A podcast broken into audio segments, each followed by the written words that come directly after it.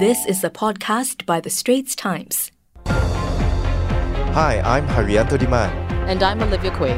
Welcome to The Straits Times, the big story podcast where we analyze key issues with our journalists and guest experts. We'll discuss that in a few moments with David Lee, sports correspondent at The Straits Times. So, David, before we get into, you know, 20, 2034, the goal for 2034 and goal for 2010, the project first that was announced yesterday has eight pillars like standardized football curriculum for primary schools, football academies and secondary schools, local and foreign scholarships, as well as national service concessions. Out of the eight pillars, which do you think would make the most difference in giving young Singaporeans more avenues for high quality football training? Right. Um, your question is rather specific, as you mentioned, high quality football training then the pillar of letting them soar is key as it seeks to establish multiple pathways to the elite level of the sport, starting from the platform of schools. Um, and after the lear- learning the basics from a unified curriculum, the better players would be enrolled in school football academies where they can play against the best players in the country and overseas, and hopefully be ready to break into the Singapore Premier League by the age of uh, 17 the pillar to enhance technical capabilities of coaches obviously helps as well. But of mm-hmm. course, when they grow older, the other pillars such as scholarships and national service are also crucial because if partnerships can be established with top overseas clubs or institutions, it would open doors for our best players um, to play in stronger leagues overseas. Then MINDEF also plays a key role uh, if they can work together what, within existing measures to help footballers not lose two years of their golden period entirely. Like I said, these are pertaining to your point about high quality um, football training. But if we look at the stage before that, we need a wide base in order to capture a decent sized pool and ensure talents are not missed. This is where let them play, the, the pillar let them play will be crucial as it seeks to increase the number of primary school students playing the game to about 2,000 per cohort and also to increase training frequency to four times a week. Mm. So, David, we remember Goal 2010, which didn't meet its targets. Uh, the skepticism we earlier saw from netizens also referenced Goal 2010. So, how does Goal 2034 compare, say, in terms of approach, timeline, and so on? Is it more realistic? I think it's normal to react with uh, react to grand plans with skepticism, especially when something similar failed to materialize earlier.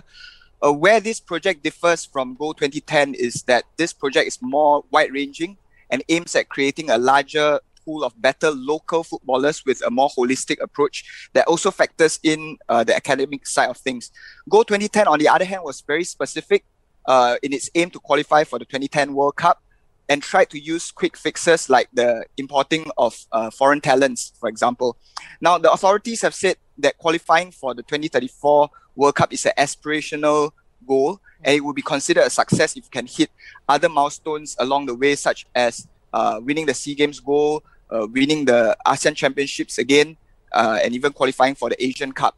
Personally, I think the timeline is rather short for us to qualify for the 2034 World Cup, as qualification starts in 2031, and the bulk of that prospective team is uh, now in their pre-teens or in their teens. Uh, so if they are not already showing signs of being a- Asian beaters now, it would be a long shot. But I do agree with what Sports Singapore chief uh, Lim Teck Yin said uh, that there, there should be an urgency to get things right. We cannot stay static when we are competing against our rivals because what is the alternative to this project? Do, do nothing? That cannot be the case. So mm. while the skepticism is understandable, uh, perhaps people need to, you know, uh, stop hating and start participating. Right. Well, on that note, David, a lot of the success of Goal 30, uh, 2034 depends on mindset. Yesterday, Sport CEO even said that parents also need to be convinced to allow their kids to take active participation in football programs. What else do you think needs to be done to change mindset, you know, to stir up enthusiasm for local football again, similar to what we saw in the 1990s, you know, during the golden age of local football? I, I think it takes a success story uh, to get to convince people that this can be done. You know, when Joseph Schooling won Olympic gold, interest for swimming classes shot through the roof. So maybe if we have start having some football role models like Irfan Fandi becoming the first Singaporean to win the Thai League recently, mm-hmm. or his mm. brother Ikhsan Fandi playing in Europe, and and Hariss Harun, you know, captaining Johor Darul Ta'zim and playing in the AFC Champions League. Uh, and a 20 plus year old coach, Gavin Lee, winning trophies with Tampines Rovers. All these success stories will inspire local footballers and convince parents that a football career is possible. However, the main difference between swimming and football is that football is, of course, a team sport, and as a result, it's much harder to achieve uh, success as a whole. The the Fandi Ahmad era in the in the 1980s and 1990s, um, the success of that era was was the, the popularity of the team uh, in that era in, in large part was was down to the team's success. They reached SEA Games finals, they won the Malaysia Cup. You, you cannot run away from the, the the fact that success breeds success.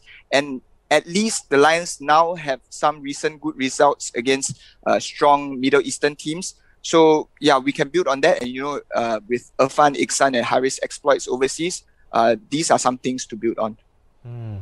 Now, the Unleash the Roar project will also have a clear talent pathway for those who wish to play football professionally. So, David, uh, where do FAS and Sport SG stand when it comes to nurturing talent through the local leagues versus encouraging them to go abroad? So, like I mentioned earlier, it is hoped that our footballers, uh, by the age of 17, they are ready uh, for the SPL and the best players will then hopefully be scouted or placed in stronger leagues overseas. Uh, there is logic in that thinking, but it shouldn't be a reason to neglect the development of our own league because this will still be where the bulk of uh, where our local footballers, the bulk of the local footballers play. If the SPL is not of a decent level and does not have enough teams, the whole plan falls apart because the enlarged base does not have an elite platform to play in. And if the SPL itself is not good enough, how would it convince overseas clubs to take a chance in our players? Mm. So it's really important to get our own house in order as we start uh, dreaming big. And if everyone pulls in the same right direction, we'll definitely see improvement. Well, great points there, David. Thank you so much for coming on the show. That was David Lee, sports correspondent for the Straits Times.